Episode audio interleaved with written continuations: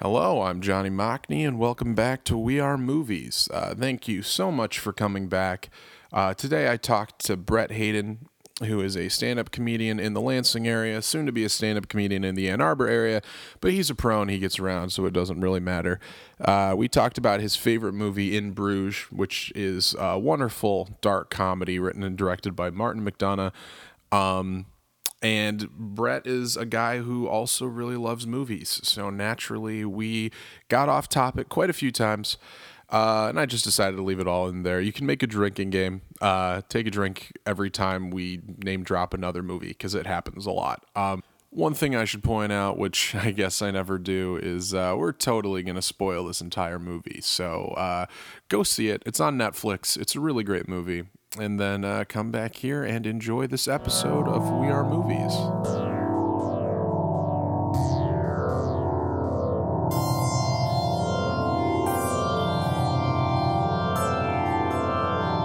All right, thanks for being on. Absolutely, dude. Uh, so we're talking about In Bruges. What a great movie. What I the first question that I always want to ask is like, what your first experience was with it and why you watched it. Okay. too. The first reason I watched it, well, actually, the first movie I saw of uh, it is how do you say his last? It's Martin McDonagh. Martin McDonagh. Yeah. Yeah, yeah.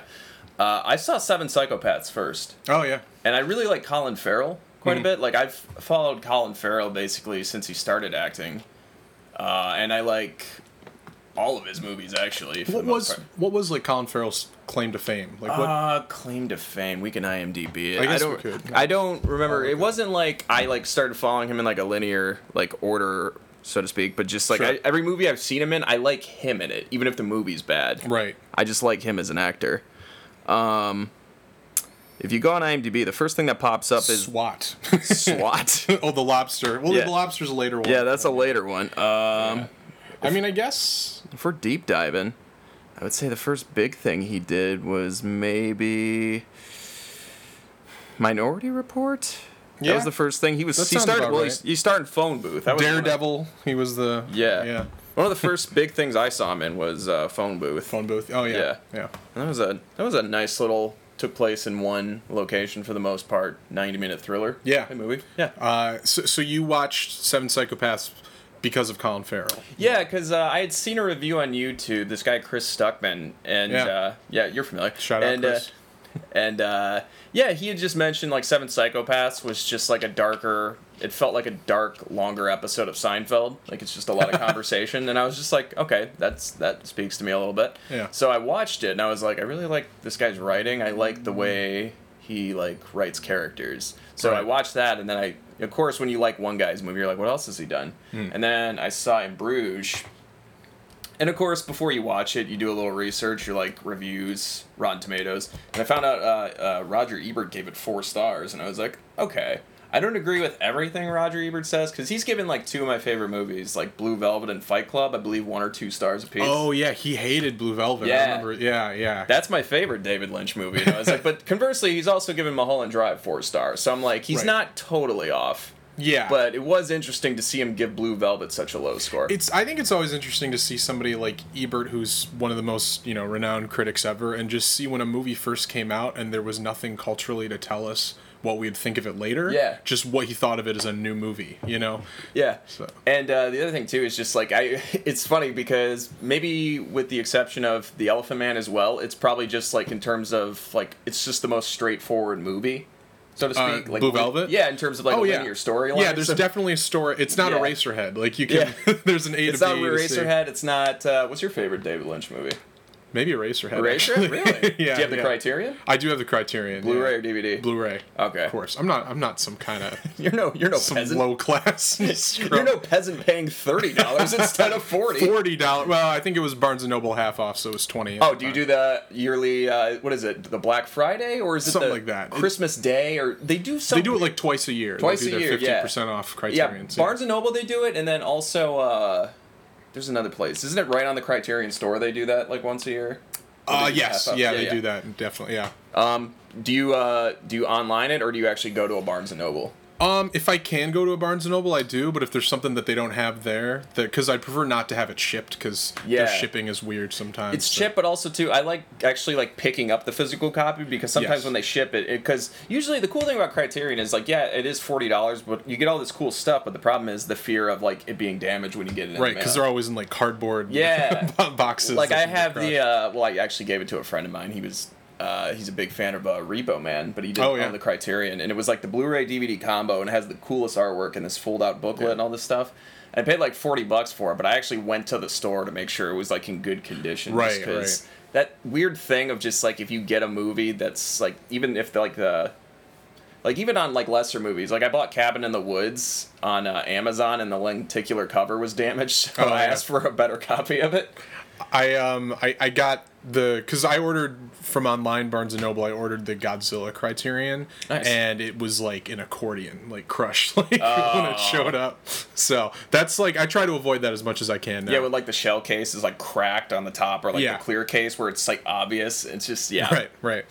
Um, but I do. Uh, um, I'd, I'd say second place for me for David Lynch is uh, Mulholland Drive, which I also have the Criterion of. so. um i actually i don't know if for me if it's like blue velvet's number one but two is either a tie for me between uh uh, Mulholland Drive, or I'm one of the few people who really likes Lost Highway. I love Lost Highway. I love. I mean, it's not like I think it's just because it gets lost in the shuffle. Because even there's like Right. a big demographic of people who also like Inland Empire. Yes, Uh, yeah. Inland Empire. Jeez, learn not speak.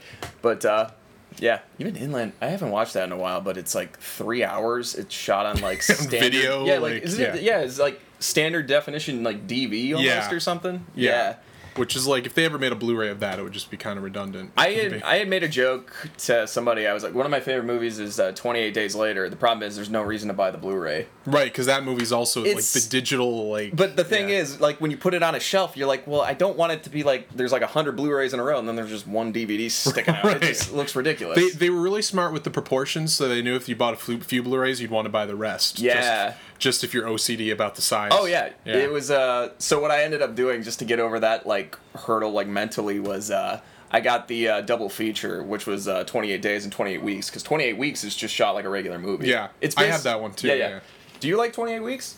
I do like 28 weeks. I yeah. think it's entertaining. The first one's definitely the better movie, Mm-hmm. no doubt. But I think 28 Weeks is a worthy sequel that doesn't get talked about enough. Yeah, I agree. Yeah. So we have we have laid the groundwork for like three future episodes if we need to. Oh, perfect. ever to. Oh, you know what we could do? We could plan it right now.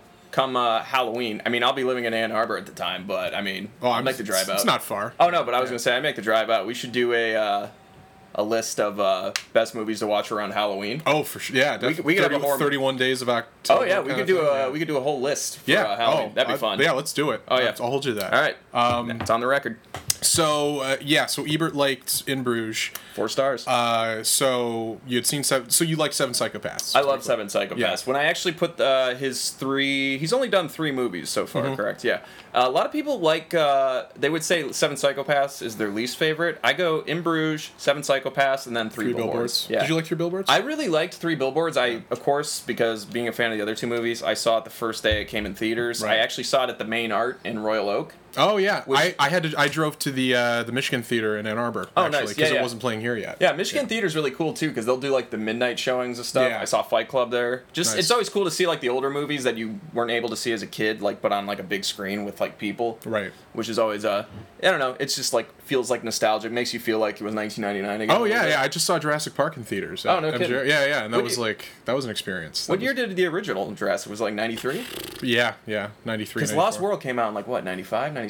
Yeah, it wasn't long after. Yeah, and then the third one was like 2001 or something. right? something like that. And Yeah. then they took their hiatus until For like Jurassic World. and they were like money. exactly. They're like, what, what do we got? Do people still like dinosaurs? Yeah. Do they like Chris Pratt? Oh yeah. it was, Put 'em it was, together. It was the marriage of the of the two interests for kids. I mean, Uh, I don't want to get uh, go down a rabbit hole here, but in Bruges, uh, real quick, that should be a criterion. Oh, for point. sure, yeah, I mean, it's going to be at some point. There's no Yeah. doubt it's going to be. I mean, this is uh, so I can say we're both we're both. Uh, I mean, you more so than I are a stand-up comedian.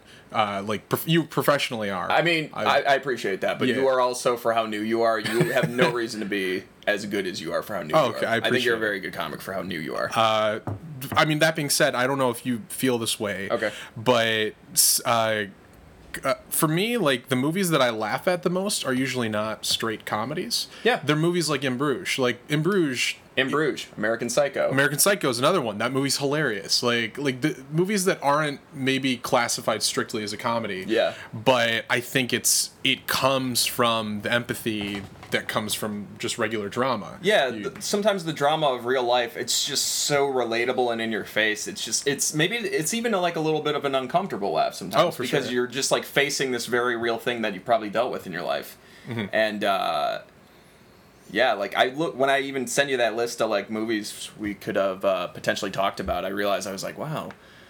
Uh, in. Bruges, American Psycho. The most straight comedy I think I sent you was uh, Kiss Kiss Bang Bang, and Yeah. even that's darkly comic at times. Oh, for sure, yeah. Yeah. And there's still murder and still oh it's still mur- it's a spoof uh, if anybody hasn't seen kiss kiss bang bang it's a complete like parody of film noir it's Oh yeah, hilarious. yeah, It's it's like unleashed Shane Black. Like Un- yeah Basically. shane black also the nice guys that's another Nice Guys is a fantastic. what movie. a dude, that's so underrated. I Yeah. got so mad that the Nice Guys bombed at the box office. Yeah. When we could have had a great miserably. We could have had a great buddy cop franchise with the Nice Guys. Instead, we get Ride Along Two. Yep.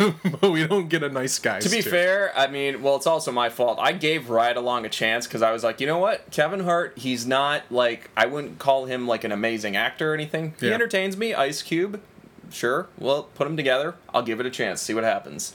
I was like, you know what, ten percent of Rotten Tomatoes. Maybe this will just be a popcorn movie. I saw it and I walked away from it. It's going. It's just like. I just I, I $8. you got me again, Kev. you got me again, Kev. um, But I, I think uh, MoviePass, baby. No, that was before Movie Oh, Pass. was that pre movie pass? It was pre-MoviePass. I did go through a weird period with movie pass where I just saw so many things I would have never otherwise saw. I took advantage of it before uh, it was too good to be true. Yeah, yeah. It really was the CrossFit of movies, though. If you had Movie Oh, Pass, you could not shut the hell up about it. Oh yeah, I kept telling people about it until the, until the day they stopped. Yep. And then um, yeah, then I think I I held on to it for like a month after they changed, and then I let go. Uh, but yeah, I saw Gotti because they kept telling me to. Yeah. I don't know why anyone else would see Gotti for any reason. Gotti, is that the one? It's the John Travolta uh, mob movie. That Okay. MoviePass like helped produce it. Yeah. So they kept advertising it. okay. What was the other? Oh, Gringo. That's what I was thinking with uh, Charlize Theron. Yeah, and uh, the yeah. yeah. Oh, and uh, uh, what's? Oh, John Boyega. no, no, no. I think wait. it was uh, David Oyelowo. Uh, was that who it was? I thought it was John. Bo- I don't know why I thought it was John Boyega. I I think it, they look a bit similar. They got round faces. Yeah, yeah, it's like a rounder face for sure. Yeah. I don't know. I think the only reason I contemplated it is because another really underrated comedy that's kind of darkly comic is Attack the Block. Oh, I love that. Movie. I yeah. love Attack the Yeah. Block. What a cool comedy monster movie, dude. Yeah, it's sort of a it's it's really like a smaller scale like Edgar Wright kind of. Yeah, yeah. I was gonna make the comparison. I was like, I know it's not part of the uh, the Cornetto trilogy, but it feels like it's in that world almost. Yeah, yeah. The It's like a presentation. it's like a cousin to the Yeah. Cornetto movies. Yeah, for sure. Uh, and I mean, I, I mean, speaking of Edgar Wright, when we uh, Lou and I actually talked about this a little bit in the last one, but uh, I I think that when, when I'm talking about movies that aren't necessarily comedies, obviously all of Edgar Wright's movies are m- pretty much comedies. Yeah. But he still benefits from the fact that he cares a lot about his characters. Yes. And I think that's where a lot of mainstream comedies kind of fall apart. Is like a they don't care that much about their characters, and b they don't care much about making a movie outside of the comedy, like the comedy. The closest comparison I can make to that is like uh, Family Guy has the like a similar thing going. They write jokes, but they don't really focus on making the characters like Right. make you care about the characters. That Right. much. Nobody cares about Peter Griffin. Yeah, That's not. Yeah. Family Guy is background noise while I'm writing jokes or while I'm, uh, you know, doing anything else. Because Right. I just, it's just a throwaway joke show, and I think they even are aware of it at this point. and I even and I hate to say this because I do like most of his movies, but I think a lot of it kind of has to do with like the revolution of like Judd Apatow movies, which became Yes. ra- run the camera and people will riff and then you'll fix It's it. It's a lot of it. improvised because, uh, and I'm sure you own a good chunk because they're still funny movies. A good Yeah. chunk of them. Superbad's like one of my favorite. Super movies, Bad's yeah. up there. Forty Year Old Virgin. Yeah. Uh, one of my favorite things about Forty Year Old Virgin actually is because uh, back when this was back when uh, uh, the DVD was out. Like I didn't have Blu-ray back in two thousand six, seven. It came out in like two thousand four, two thousand five. But uh, uh, the two disc set was cool because it had like upwards to like three hours of just like deleted scenes, Right. bloopers. all this kind of stuff. The uh, the infamous scene with uh, Paul Rudd and Seth Rogen. The, you know how I You know, how I know you're gay? Yeah. Yeah, and it was just like I, I like watching all that stuff to know what didn't make the cut. Right. So that when you watch the movie, you're like, oh, that's interesting, and then you can kind of put They- it all together. It's nice to think about how Seth Rogen and Paul Rudd just kind of went at it on this topic, and then they just picked out the the best. Yeah, and put it in the movie.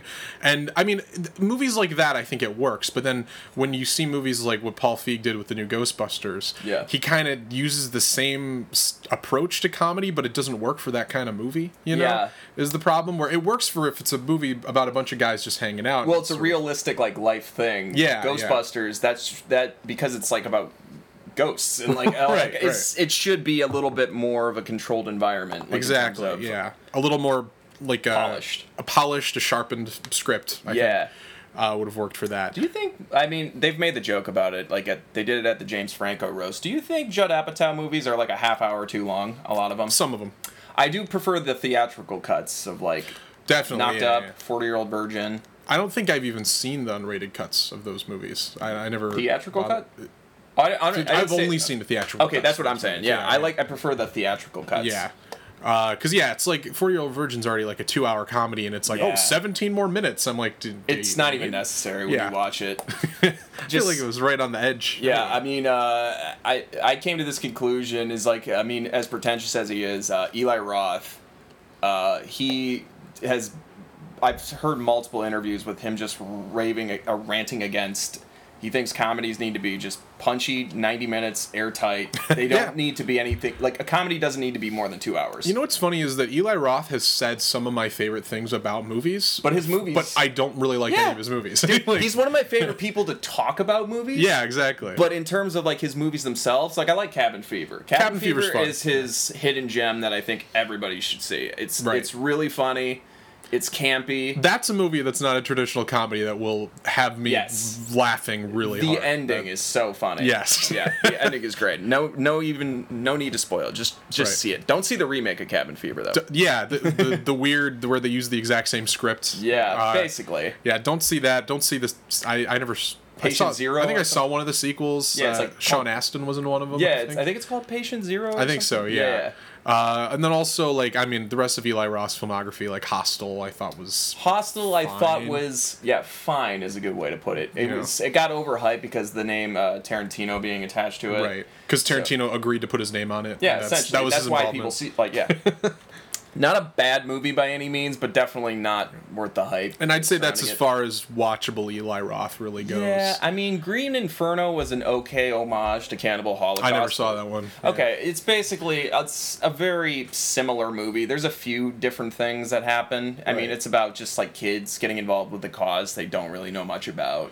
I I saw clips where it's like people are getting eaten live, but then this girl starts like shitting her pants, and and then like Oh yeah, she does kinda- just from like multiple things, but it's and everyone's just kind of confused about the tone of the movie. I guess is what everything I've read. That's read. a good way to put it. It's um, weird because it'll go from something that crazy to them just kind of sitting there, just like, well, we're trapped. What do we do? It's yeah. Um, So sorry, Eli Roth. I'd love to have Eli Roth on the podcast. I'd like just I love said, to talk He- he's to a him. great. Seems like a great guy to talk to. He's a great conversation, Um, so we're, oh yeah, yeah in, in Bruges. Uh, so dude. so, it's fine. We're gonna go off topic. So and yeah, yeah, that's fine. Uh, so we've talked about kind of leading up to when you first saw in Bruges. So you saw in Bruges. First time on Netflix, actually. How old were you? Do you think when you saw? Um, I was gonna say I think I had just graduated high school. I graduated in 2011, and at this time, as like I had a pretty substantial like DVD collection and stuff. But this is around the time before Netflix was really blowing up with like the uh, amount of stuff they had for streaming. Like a lot of Mm-hmm. people were still getting DVDs at this time. Right. But this was like the tail end of that, and I remember they were streaming in Bruges because In Bruges came out in 2008, I believe. Yes. Okay. Yeah. Yeah. We could fact check it if we I'll want. fact but check I believe it's 2008. And uh, yeah, it was one of the more recent movies. 2008. You're right. Cool. and uh, it was one of the more recent movies or the newest releases they had on Netflix at the time.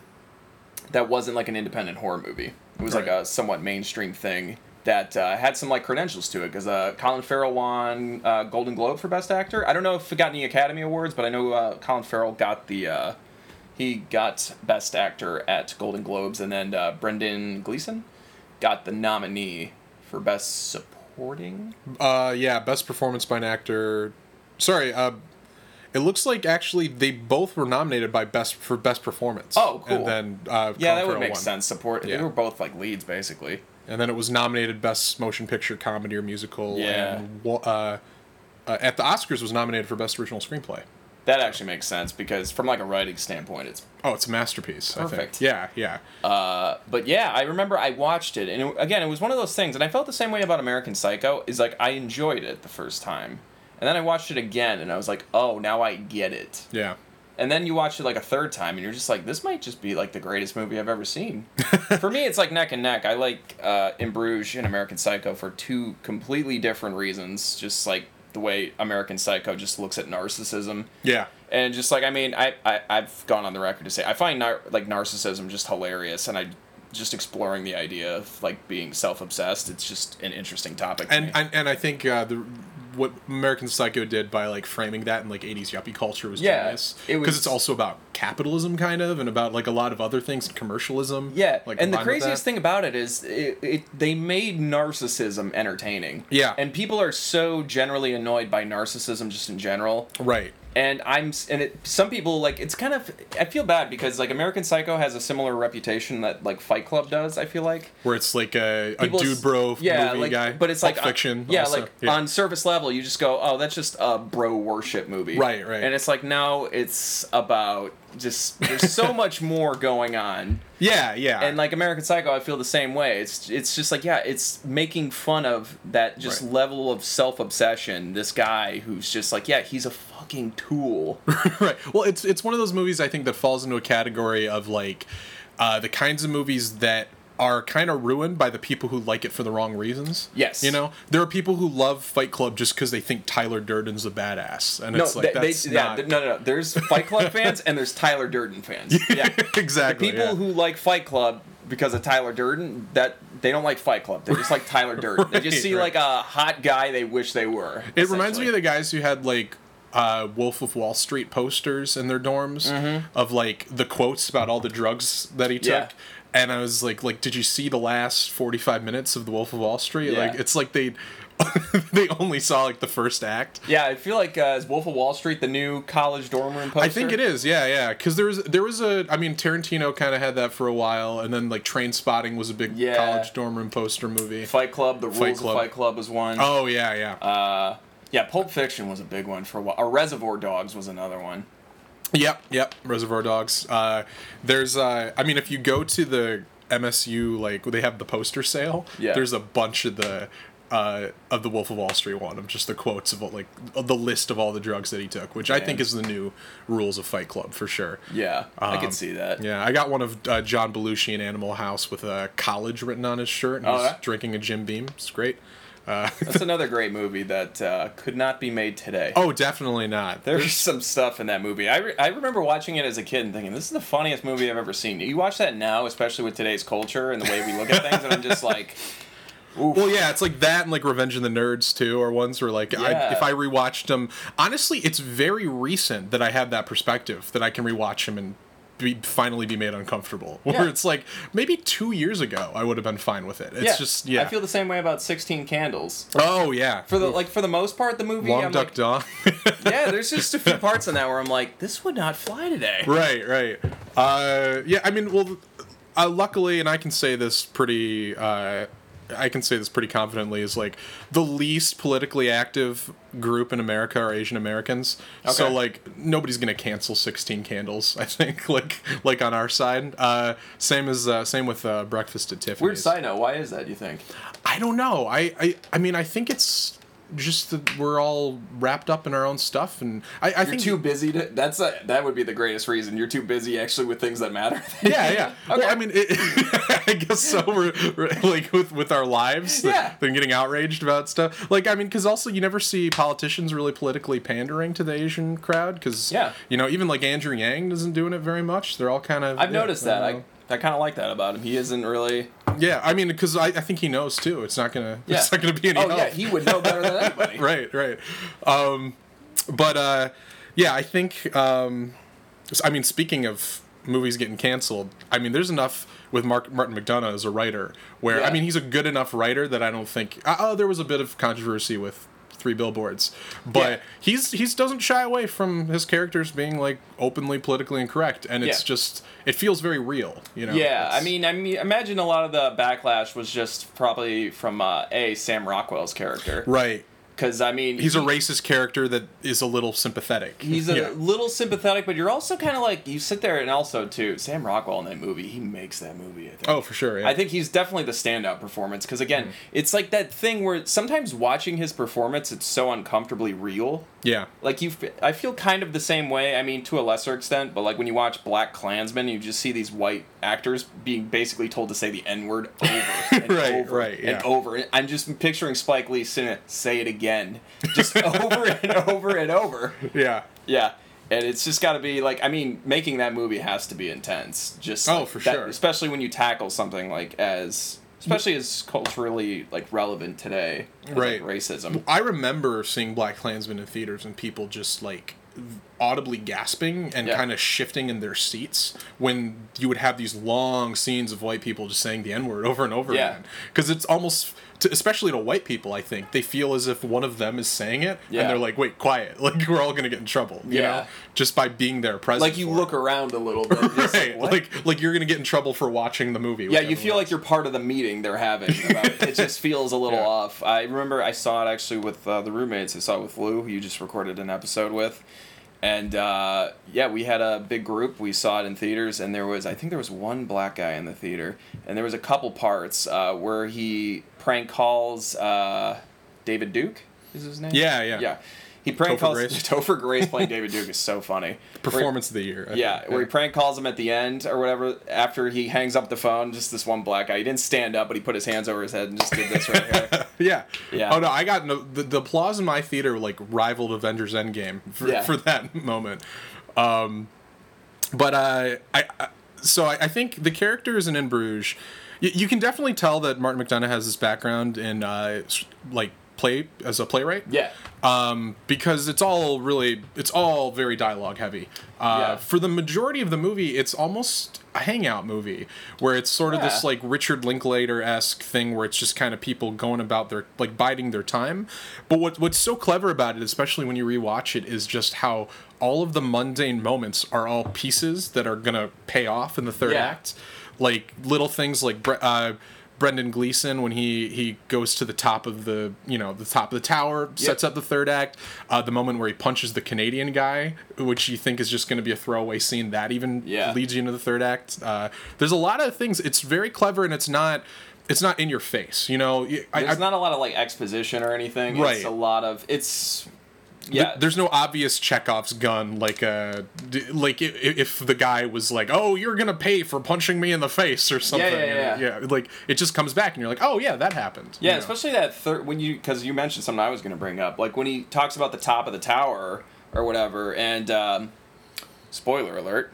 I mean, I imagine at this point. Yeah, we're gonna totally spoil it. Yeah, we're gonna spoil it. So if you haven't seen the movie, watch Definitely it and see come it. back. Twenty six minutes, twenty seven minutes in exactly.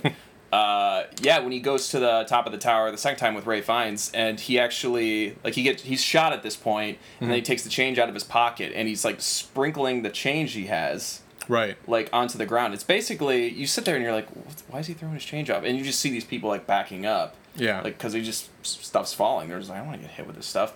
A few seconds go by and that great soundtrack kicks in, whatever that song that plays. Oh yeah, that was um uh I It's a good song. I just I'm trying to I'm blanking on it because I remember I looked on it up. Raglan Road. Yeah, I was gonna say because I remember looking it up. it's a beautiful song. Yeah. That moment, it's it's a little bit euphoric too. 'cause It's a bit euphoric and it really sets up just like, and it's the way it's shot, and then it just cuts to him, and he's just kind of it's just him looking dead on, Right. and then just drops, and then the way they kind of like shot it to like you're almost like him falling, Yeah. and then there's that huge splat, and you're just like, whoa, right. this well this comedy took a even darker turn. Yeah, I mean, this is this like some people use the word black comedy and they throw it around a little too much. I think where it's like, you know, if you have like a comedy about murder, it's not necessarily a black comedy. To Yeah. the point where like in Bruges is not afraid to kill off characters that you are attached to and Yeah.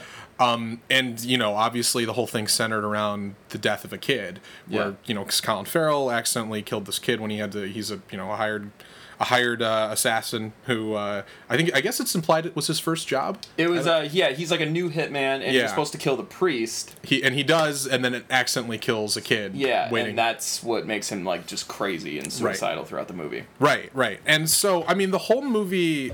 So the, the majority of the movie is so after that he's in Bruges, and it, one thing that's really interesting is that the whole movie, the entire movie's in Bruges. Yes. Uh, from the beginning to end, obviously you have the flashback where he kills the priest, but it begins in Bruges, it ends in Bruges.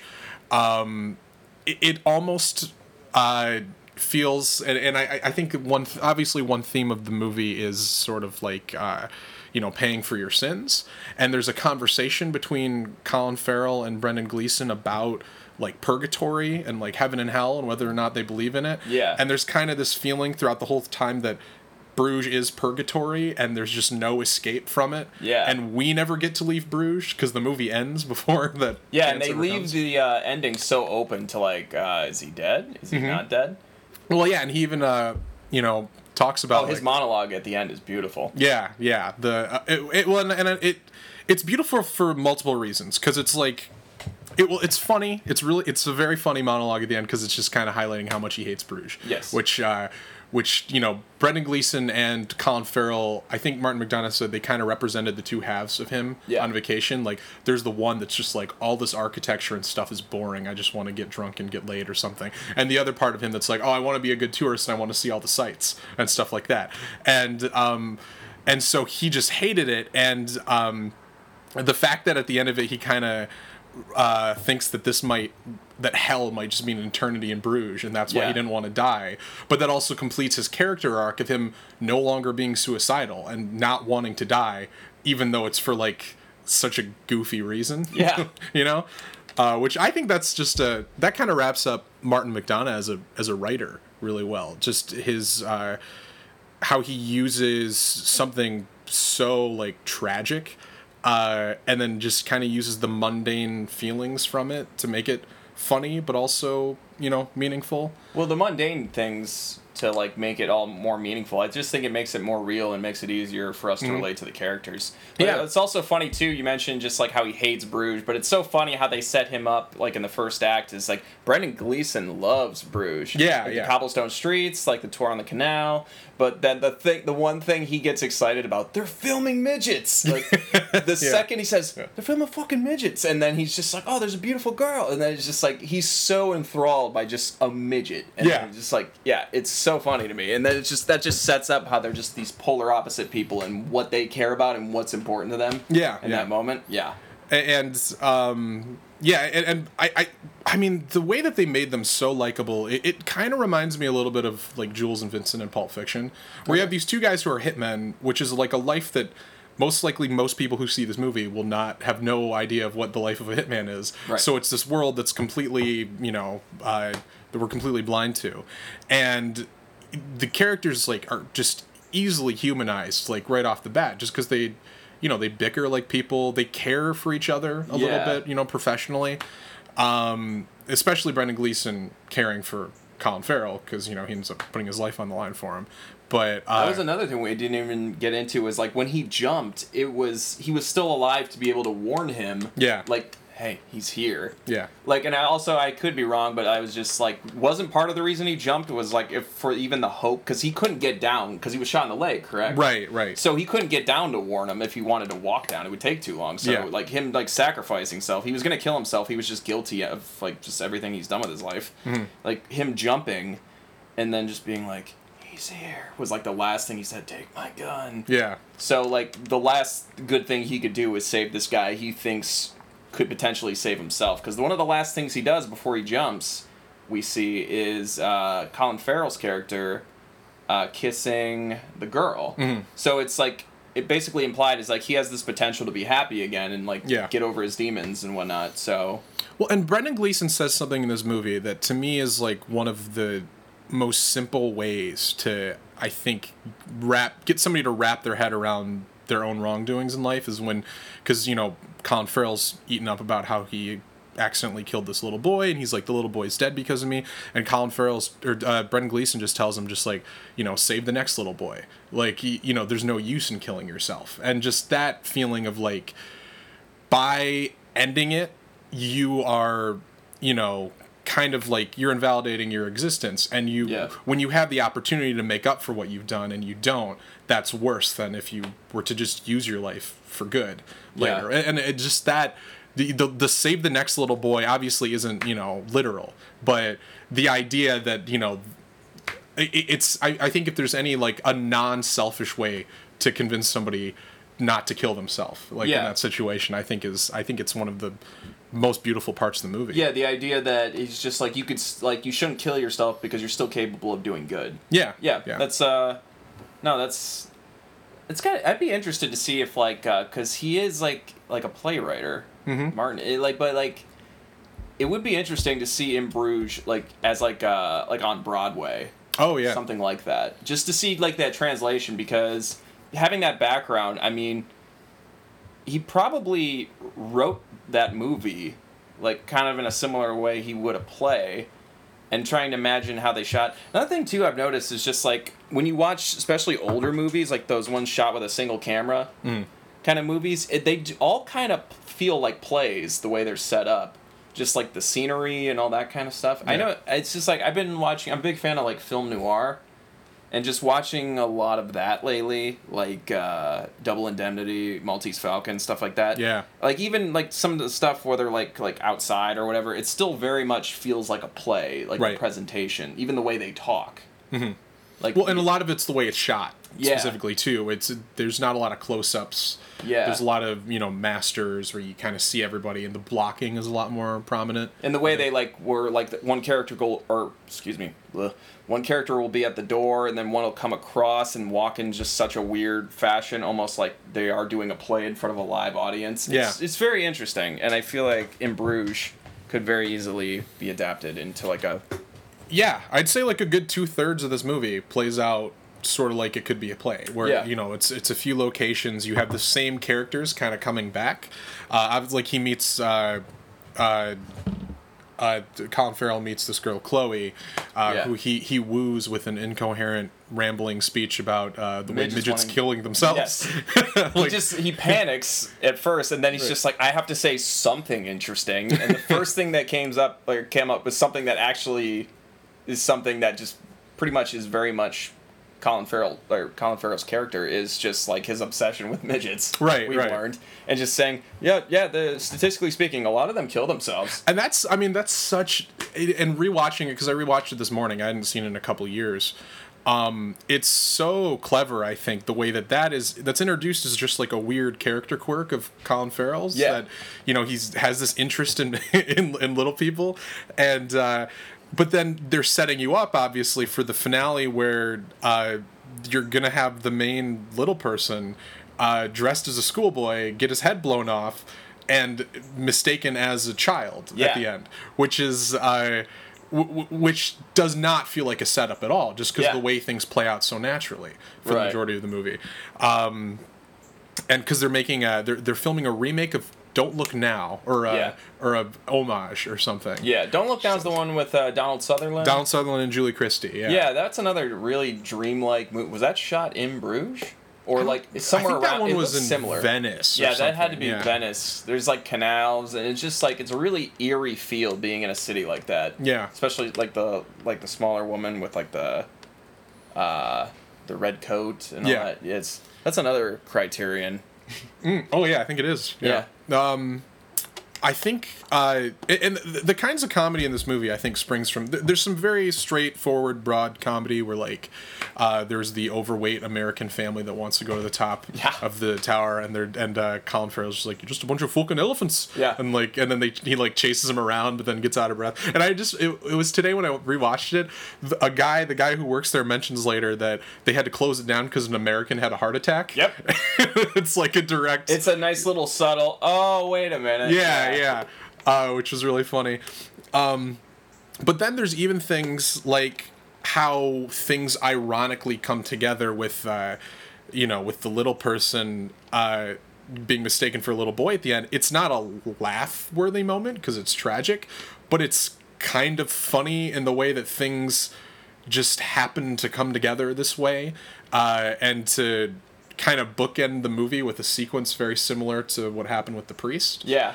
Because we do i mean i think one of the greatest one thing i really love in movies are like foreboding villains that you know where there's a lot of build up to meeting them and so like ralph fiennes is the villain of the movie he's their Yeah. boss harry um, and you don't f- see him physically on screen until probably an hour in Yeah. uh, you, you just hear him like on the phone and uh, his voiceover when they're uh, reading the notes and. Um, which is a great build-up I think because they just talk about him and he's you know he says the f word a lot and he's really like they're scared of him Yeah, like, they sound he's this big menacing guy, and then you just find out oh, he's just like a dad. yeah yeah and he's kind of when he's upset it's funny like Yeah. he's, you're not that scared of him It's a he's kid mad. having a temper tantrum. right when he smashes the phone the you're an inanimate object You're a fucking inanimate object. uh, yeah, and he's just got kids, and he like apologizes to his wife for calling her an inanimate object. And the funny thing about Harry is that like, yeah, he's technic, you know, he's the villain because he wants Colin Farrell dead for what he did, but it's all based in this very strict principle. Yeah. Um, and he's he's definitely the most principled character in the movie, and therefore the the bad guy of the movie because of his strict adherence to his principles. Yeah, but then at the end, when he thinks he killed a kid, Right. His principles, and he's just like, I can't undo this. His And- literally last line is like, "I have to stick to principle," and then just shoots himself. Shoots in the mouth. himself. Yeah. Yeah, and it's uh, which which is great. I think it's like even he is a character that could have easily just been a one dimensional character. Yeah, but there's so been. much you learn about him in such little time. Yeah. where I, I love the conversation he has with uh, Brendan Gleeson and um, the way that The they. one they're having downstairs with the beer. Uh, well, yeah, I mean, I guess they have these two separate conversations. Yeah, conversations. they have the one downstairs with the beer where they're yelling back and forth. He's just like, "You're a cunt, right? yeah, Me- Hope you make more cunt kids. Take, don't talk about my Like, kids. What retract retract what you've said about retract what you said about my kids. Okay, insult retracted. Right, right, yeah, and it's like it's very kind of polite, where it's just like, okay, like I retracted that, didn't Okay. I? and then uh, the way that Brendan Gleeson, you know, he owes it to him because uh, he avenged Harry avenged his wife, the death of Brendan Gleeson's wife. So he's just sort of like, I know what you have to do, and doesn't try to put up a fight or anything. And then the when he ends up kind of professing his love to Harry for what he did, uh, you have that wonderful moment where Harry's just like, well, you know, I can't shoot you now, can I? And Yeah. then like just shoots him in the leg and and then tries to carry him down. Like Yeah. it's he's such a human character in a lot of ways where it's like yeah he's you know he's a crime boss Yeah. and it's a li- it's a life that I'll never know but his principles make sense There's like a shred of humanity there. That Oh, for sure, exists. yeah. It is also funny too. Whenever they're having like uh, just like a gun, like a chase or like anything with guns, like even at the end, uh, they really another character that could have just been a one-dimensional character, and she's not like a prominent character by any means, but the uh, the pregnant hotel. oh yeah she's great Yeah, she's great, and like uh, the relationship she has with Brendan Gleeson and uh, Colin Farrell throughout the movie is interesting. Like, cause uh, you know Brendan Gleeson and her have friendly conversation, and then um, I would say, um, Colin Farrell is starting to have slowly have a better relationship with her. Then there's the point where he gave her like what was it like I think 200 200 euros, yeah. euros yeah and uh, asked like what kind of like was a boy or girl and like uh, give it to the kid or whatever Mm. Right. Like, all that guilt was kicking in about him uh, killing the kid and then he was in the park and Brendan Gleeson sneaks up behind him and as he puts the gun in front of him he sees him put it to his head he's like what the fuck are you doing I, that's such a great moment where Brendan Gleeson's a, he, he's been ordered to kill Colin Farrell and he's about to shoot him and then when he sees Colin Farrell's about to shoot himself Yes. he has to stop him which is it's goofy and obviously like Ralph Fiennes calls it out later Yeah. but it you understand like in the heat of the moment how it's like in in his mind it's in his control whether or not he kills him. Yeah. but once he sees he's about to do it he thinks he has to stop it because Yeah. he cares about him and he doesn't want him to commit suicide. He doesn't want that to be his death you know? And then that actual confrontation of just like he, he's like what the, what the fuck are you doing? He's, like, "Nothing." yeah he's like nothing? What the fuck are you doing? Yeah. Just like you're gonna kill me. No you were gonna kill yourself. Like, Yeah. it was like It's such a it's like such an absurd kind of uh, farcical confrontation, but it's That's again, it's, it's very human though. It It's very sense. human, but it's also what's crazy is just how funny that scene is for how fucked up it really is. Mm-hmm. Oh yeah, and like- how it's such a dramatic turning point for the story. yeah, too. but you can't help but just like laugh because it's so ridiculous. Of just Yeah. like you're gonna fucking kill me. You're gonna kill yourself. Like a who done it sort Yeah, of. Thing. oh yeah. And I mean I think a movie like this what makes the comedy hit so hard is how it's okay with taking long stretches without laughs, you know? Yes. Like it'll have this like a scene like the flashback where he kills the kid and there's nothing funny about that scene whatsoever. But because of those long stretches, when you lead to those dramatic clashes where something funny does happen, it's so much funnier. It's so much funnier, and it just feels more organic instead Yeah. of forced, where it's just like, oh, you wrote a joke there. Right. It doesn't feel like they're following this formula of like we got to have a joke every page. You know, we got to have a laugh. We got to time it gotta out. keep rolling, we gotta people are keep going to 'em- get bored. Yeah. But it's like I, I won't get bored because I'm invested in the characters and the story and uh, and so yeah, I, I love that and um, I think uh, obviously since Colin Farrell's learned what he's learned from what happened with the kid, uh, he has that dialogue with uh, Ralph Fiennes where he's like, uh, you know, how about like we I'm gonna go out the window uh, and then you can shoot at me from you know Yeah, there. I was about to say, uh, just the fact that he basically negotiated. It's like, oh, okay, because he- like you could shoot me, but you gotta wait for the hotel. You gotta wait for her to leave. right. Yeah, it's just like promise, promise. right. Well, and then it's also you feel safe in that like Ralph Fiennes doesn't want to kill anybody he doesn't have to kill, you know. Right. So like his whole thing, like he's like, yeah, sure, like I'll do it, but like you know, he's like, I better not like run out there and then I you find you hiding in a cupboard somewhere. Like Yeah. this moment of like this kind of honor amongst you know amongst villains. It's it becomes almost childlike that Mm-hmm. whole like pinky promise. Yes. Yeah, that's great. And uh, even the moment when Colin Farrell gets shot is funny when he's on the boat and he's like, "Oh, he's too far away," but he's not. And he just totally gets like a perfect shot. Um, and uh, I mean, what what feeling are you left with by the end of this movie? Because the the movie is pretty open ended. You don't know if the main character is Right. going to survive or not. You have this weird, you have this kind of moment where he's being brought in on the stretcher. And he sees kind of all the supporting characters there, Yeah. like the woman from the hotel, the guy who he blinded, uh, and then the girlfriend, and then you know he has that monologue about not wanting to die. Like, what do you feel by the end of it? Um, I can actually tell you because like the first three times I saw it, I had three completely different feelings. The first Okay. first time it was just confused, like because I mean it really is a lot to process. Mm-hmm. Uh, the second one, I was just like.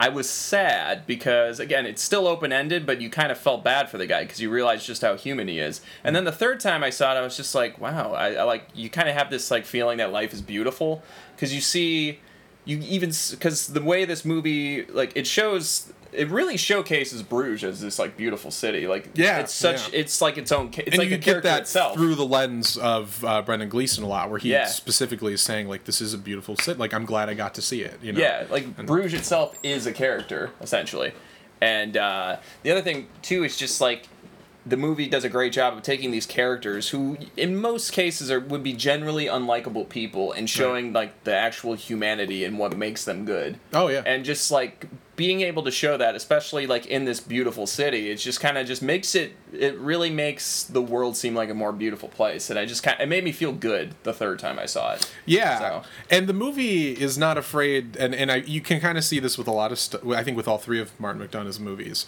is it gets to a point where you are kind of fooled into thinking everything might be okay. With Yeah. the moment that, even like when even with the moment where he finds decides he's not going to kill Brendan Gleeson, and you're like, oh okay, so like you know, because you kind of like Ralph Fiennes, like he's got a family, you know, he's you at least understand you him. you understand him. Yeah, I don't know if it's fair to say that you like him because obviously he's the he's the antagonist of the movie. Right. But um and then everything just gets ruined by the circumstances set up by the fact that he punched that Canadian and wasn't able to get out of Bruges. Yeah. So then that's how Ralph Fiennes finds out he's there and then we get into the third act of the movie where, you know, so many people die and uh, I think a similar thing happens with Seven Psychopaths where you genuinely grow to like those characters in like a Seinfeld kind of way and a couple of them like you know they get picked off at the end and uh, the way that I think Three Billboards also kind of gives you false hope and then you don't get the you know the um, satisfaction that you want and it's like in other wo- movies I feel like that would might feel cheap and unearned but the fact that everything in the movie sets up that third act feels earned I Yeah. think and that it's so I'm I'm just like a sucker for setups and payoffs altogether too. Yeah. So like the fact that everything comes around in that movie, I think the fact that everything great. comes around but even the stuff like at first before the third act you're kind of you were talking about how it all ties in at the end Mm-hmm. even the stuff that at the time it feels like why is this part here yeah. all of that's still entertaining though on its Oh, yeah. own like where um, they're having the conversation uh, with the midget and the hookers Yeah. about like this war between the whites and the blacks and what side will be on it.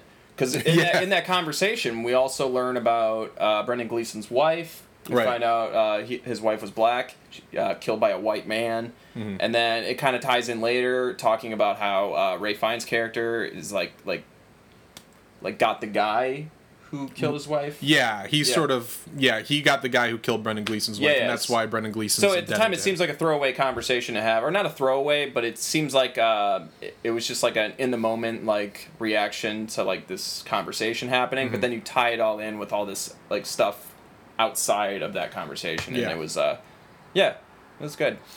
Yeah, and I think Brendan Gleeson complements Colin Farrell as a character so well, where it's like on their own, I don't the characters wouldn't work as well. It's the Yeah. fact that they're together, and Yin and yang. yeah, and and Brendan Gleeson's just he's this perfect example of like almost the kind of person you want to be in a way, where he he fully acknowledges what's good in his life. Yeah. you know, obviously, like his life isn't the life you'd want to have, But, he fully, yeah, he's taking he he's telling people like this is the good. He's not like wallowing in self pity or anything. He Oh, knows sure. there are good things in his life, and he's acknowledging that they exist. Yeah, yeah, Yeah. and uh, and and then also the good in the uh, all the people he knows, Yeah. both both Colin Farrell and Ralph Fiennes, where he you know he appreciates them for you know, different reasons, and obviously he sees the good in Colin Farrell and sees what he can do with his life, and uh, I think that's like it's Mar- Martin McDonagh on two occasions, I think with both this and Three Billboards, made movies that made me want to change things about the way I do think, like I, the way I act. Yeah. When I saw them, um, they both, I think, uh, really made me want just want to be like a less angry or like less hateful person. Oh, a movie sometimes. made you want to be a better person? Yeah, There you go. yeah, yeah. No, Which doesn't I often agree. happen. Like, oftentimes a movie will man- emotionally manipulate you, and you you're into it for a while, and then it's over, and you're like, all right, and you Or go you back move to on being, to whatever you were doing that day. right. I go back to being the horrible person that I am. but like, uh, so like movies like these, like I genuinely like I'll think about Brendan Gleeson in, Yeah. in this movie and think about like why can't I just be like him? You know, why can't I just enjoy things? And uh, and, and the way that he even like faces his own mortality in a very content way, uh, having experienced what you know, having experienced Bruges, and that that was like Yeah. just some, he's something he's glad he got to do. Um, and I think uh, one thing that's really important about Bruges uh, is the Catholic imagery in the entire thing. Like it's obviously super Yeah. religious, and that kind of leads into the theological discussions that they have, which kind of you know plays into the theme of like purgatory and uh, you know repenting for your sins. Um, but I think. Uh, the, that is such a natural way to incorporate it into the script where it's like did you ever see a uh, a ghost story with uh, Casey Affleck a ghost story with Casey Affleck? Casey Affleck and Rooney Mara yeah Um, no, it, it's it's called a ghost story. I think it's called a ghost Because isn't there a horror movie called a ghost story from like the '80s? Because that's what I'm thinking of. I think that might be a separate Okay, let me story. there's a recent movie called a ghost story I was gonna ask real quick because I just because I'm gonna forget if I don't. Have you seen Calvary with Brendan Gleeson? Yes. Isn't that the isn't that Martin that McDonagh's brother? yes, Martin McDonagh's brother did two other movies with Brendan Gleeson Calvary and The Guard uh, Okay. which are all both great movies too uh, I'd say like if you want more Martin McDonagh It's called a ghost story. You're right. Yeah, okay. Just the same title, I think, because there is a movie called uh, a ghost story or ghost story. It's uh, There's yeah, I think I know. You're, there is a movie called Ghost Story, I think, from the '80s, and then there's Ghost Stories. yeah, it's was a- just called Ghost Stories. It's actually a really good horror movie. I'd highly recommend it to people. Which one? The Uh, Ghost Stories Ghost from Story. 1981. Okay, yeah, I haven't seen that. Yeah. Um, uh, Very good. But uh, have you seen a Ghost Story with uh, Casey? Uh, Affleck? here's the thing: is uh, I like Casey Affleck as an actor. I have not seen the movie. I also really like Rooney Mara, Yeah. both as an actress and I like from like a celebrity crush standpoint. Oh, I think sure, she's yeah. just adorable, Um, and I love her in uh, uh, the Girl with Nightmare the on Elm. Dragon. Oh, okay. I was gonna say Girl with a Dragon Tattoo. Was the Uh, 'cause Nightmare on Elm Street remake. Because she gets her revenge on a guy who actually looks very much like Brendan Gleeson. It's just like this Yeah. big, jolly kind of looking dude. that is a great movie. That is Um, great revenge scene too. yeah. It's dark, but it's uh, satisfying. a it's little- yeah. satisfying as hell. Um, but uh, the movie A Ghost Story has this. It's a good movie. I, it's it's an, interesting movie. I, I'd recommend it. Would you if had a recommend just chance. seeing it by yourself? Yes, It's yeah. definitely like an it's, artsy- It's not a party movie. Gotcha. Sure. But there's a scene in that movie. Speaking of parties, about like halfway through where you have like this classic like uh, neck bearded uh, hipster guy who goes into this long monologue where he's kind of talking about the point of the movie and he's talking about like hey man like in the future and, and it's it's this very like uh, heady thing that like only a pretentious guy at a party would say but it feels like and i don't know if this was intentional but it feels like the movie kind of stops for this guy's monologue and Like the guy himself paused the movie to Yes. say some stuff and then hits play again. Right. It's one of those things where you can see the words on the page. You know, you can see that this was typed up in a script, and it's like, oh, this is gonna be beautiful. And it's like as a monologue, it's very nicely worded and it's nice, but it's like it's also like it forgets it's in a movie. And I think kind of the opposite of that is what In Bruges does, where it's very. Uh, it feels within character of everybody. It feels natural in the course of the movie that uh, Colin Farrell would be wondering about heaven and hell because of what he's done and things like that and uh and then also plays into the theme of the movie without the movie going this is the theme of the movie you know um like without it telling you what essays it wants you to write about it like Yeah. Um, but yeah i mean obviously I, a ghost story's still good i'd recommend it but uh that's that's something i really appreciate i think in this movie is just that uh all the th- all of the things that could take you out of the movie are just so like it's so natural you know Um, yeah. But One thing I appreciate is that this movie actually made money because Yeah. sometimes when a, like a movie like this doesn't do well, and like I mean, you and I would be like, "Oh, this is the greatest movie we've ever seen. This is great. We want more things like this." Mm-hmm. But then people are just looking at the box office, just like, "Well, people aren't buying it." But this, right it made the nice guys yeah, the nice guys. God, the nice guys was so good. it's fantastic Oh, what a fun! They don't make buddy cop movies the same way. Oh definitely not like It's- that was the closest we'll get to like a, like a lethal weapon I Yeah, think. that yeah. Mm-hmm. was like our modern day lethal weapon. That was millennials' lethal weapon. yeah but that's okay we'll get more we'll get more central intelligences and Yeah, we'll get more. like we'll that. get Ride Along nine. Or,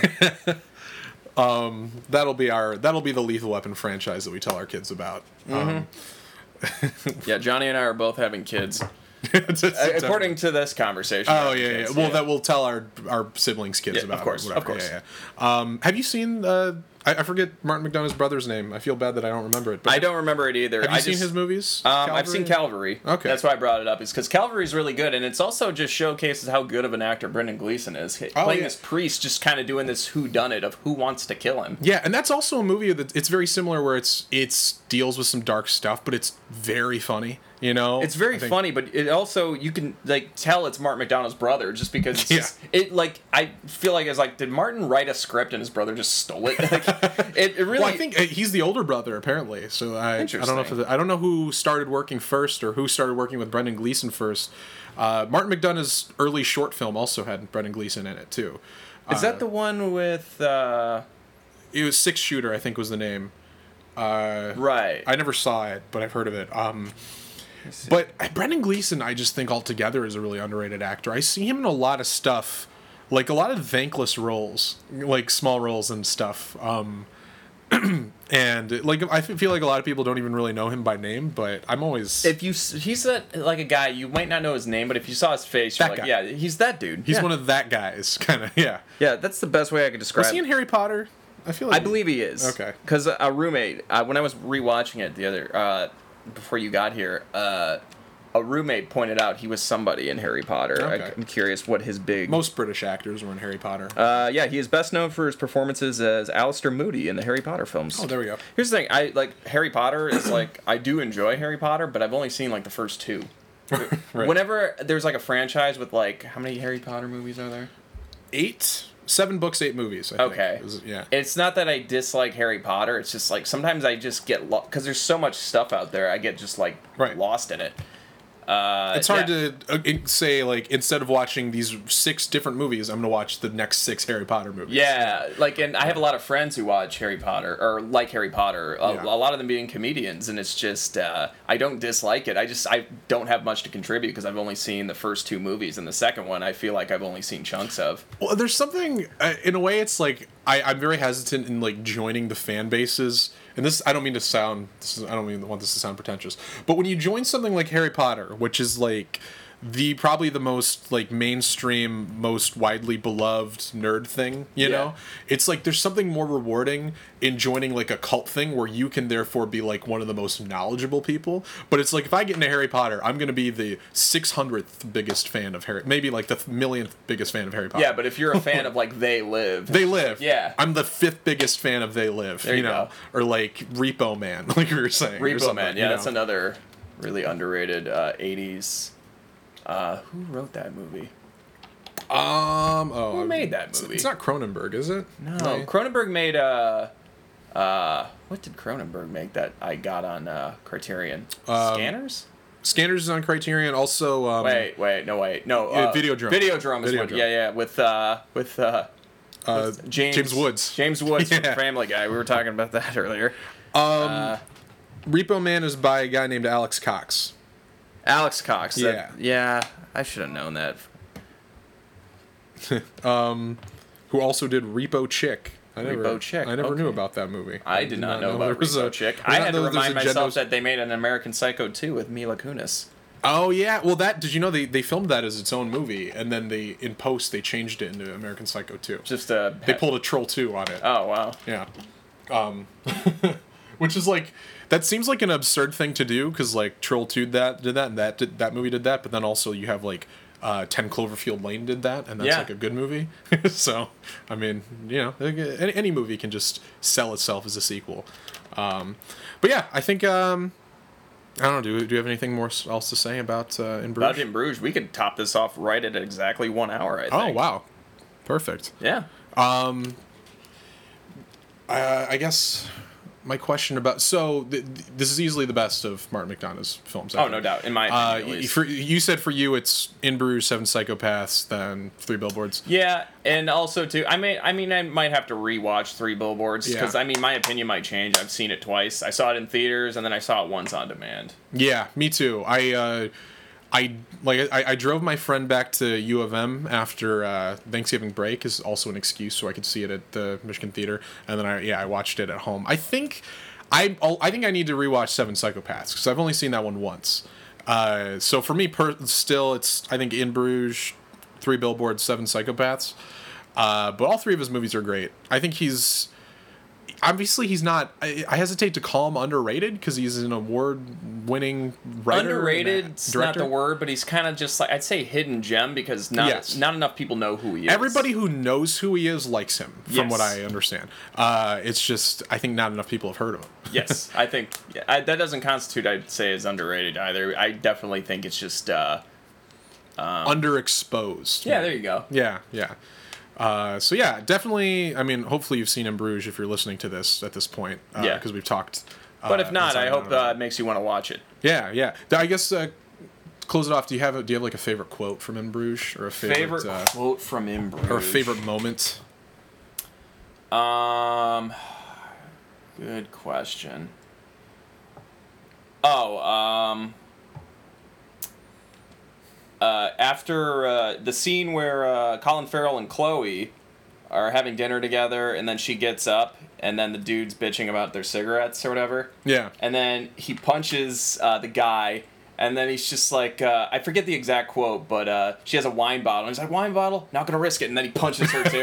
And then That's another thing that was kind of set up Yeah. earlier on with the bottle and then pays off. Yeah. But the the funniest part is when they're outside. He's just like, I would never hit a woman, uh, unless she had a wine bottle. It was then it was in self defense or self defense. And then she's like, I gotta make a phone call. He's like, Oh, you're gonna tell me to fuck off for hitting that fucking pig or something like that. and then she gives him a kiss, and it just cuts to something else. And I was It just is a great that- moment. That's a really funny scene. It's a little kind of under like a thing about the movie that I don't think about much is the fact that Chloe is like must be like a total weirdo for what attracts her to Colin Farrell. Yeah. It's his like rant about midgets killing themselves and then the moment after he punches a woman in the face. Well, I mean, it's And also they also she confesses that sometimes they rob tourists. Right, right. But then the other thing too is uh, Colin Farrell's like, I knew it was too good to be true. Like that, like somebody nice wouldn't like him, right, right. and that like made her feel like less weird because her first instinct was just to kiss him. yeah. Because like it was the first time she had felt like a normal person, and it was the first time he had probably felt like a normal person. Yeah, yeah. So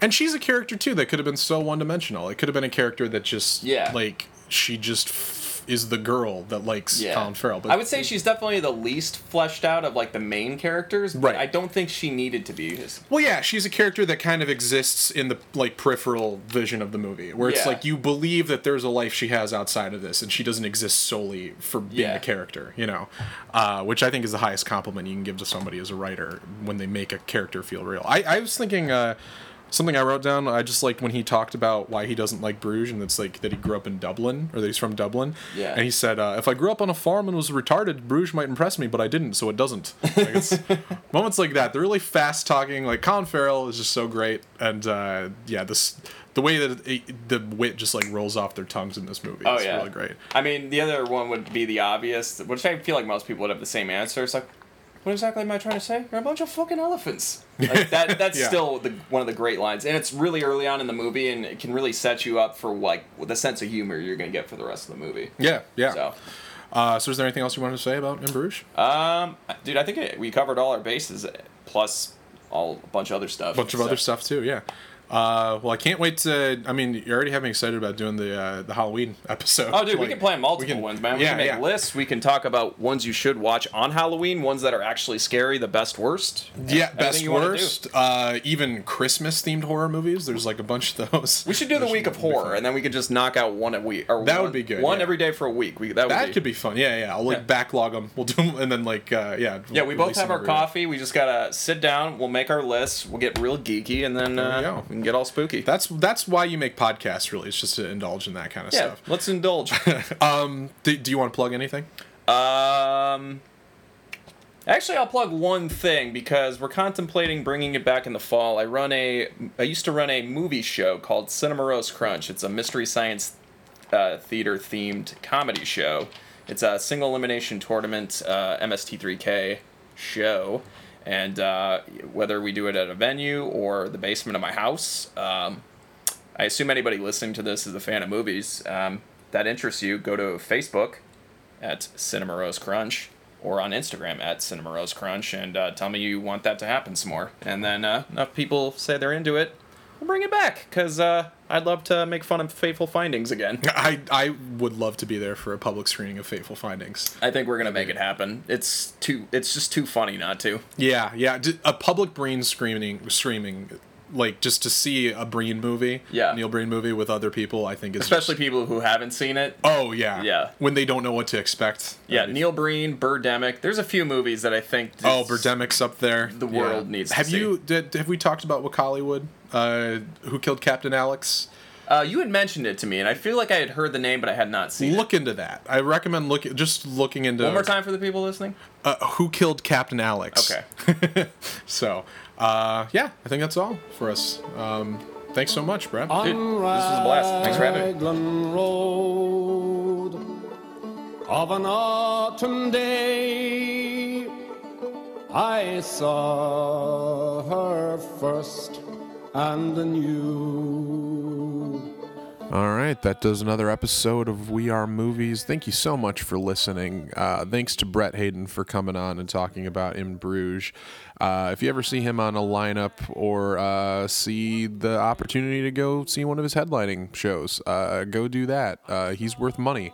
Um, uh, go follow him on all the social medias too. Uh, and you can follow us on Instagram at We Are Movies Pod. You can also like our Facebook page. Um, you can follow me on Instagram or Twitter or Letterboxd at Johnny Mockney. Um, it's very simple. Nobody took that username before I did, so I took it. Um, that's all for today, friends. And uh, just remember, as you go forward in life, we can all be a little bit more like Brendan Gleeson.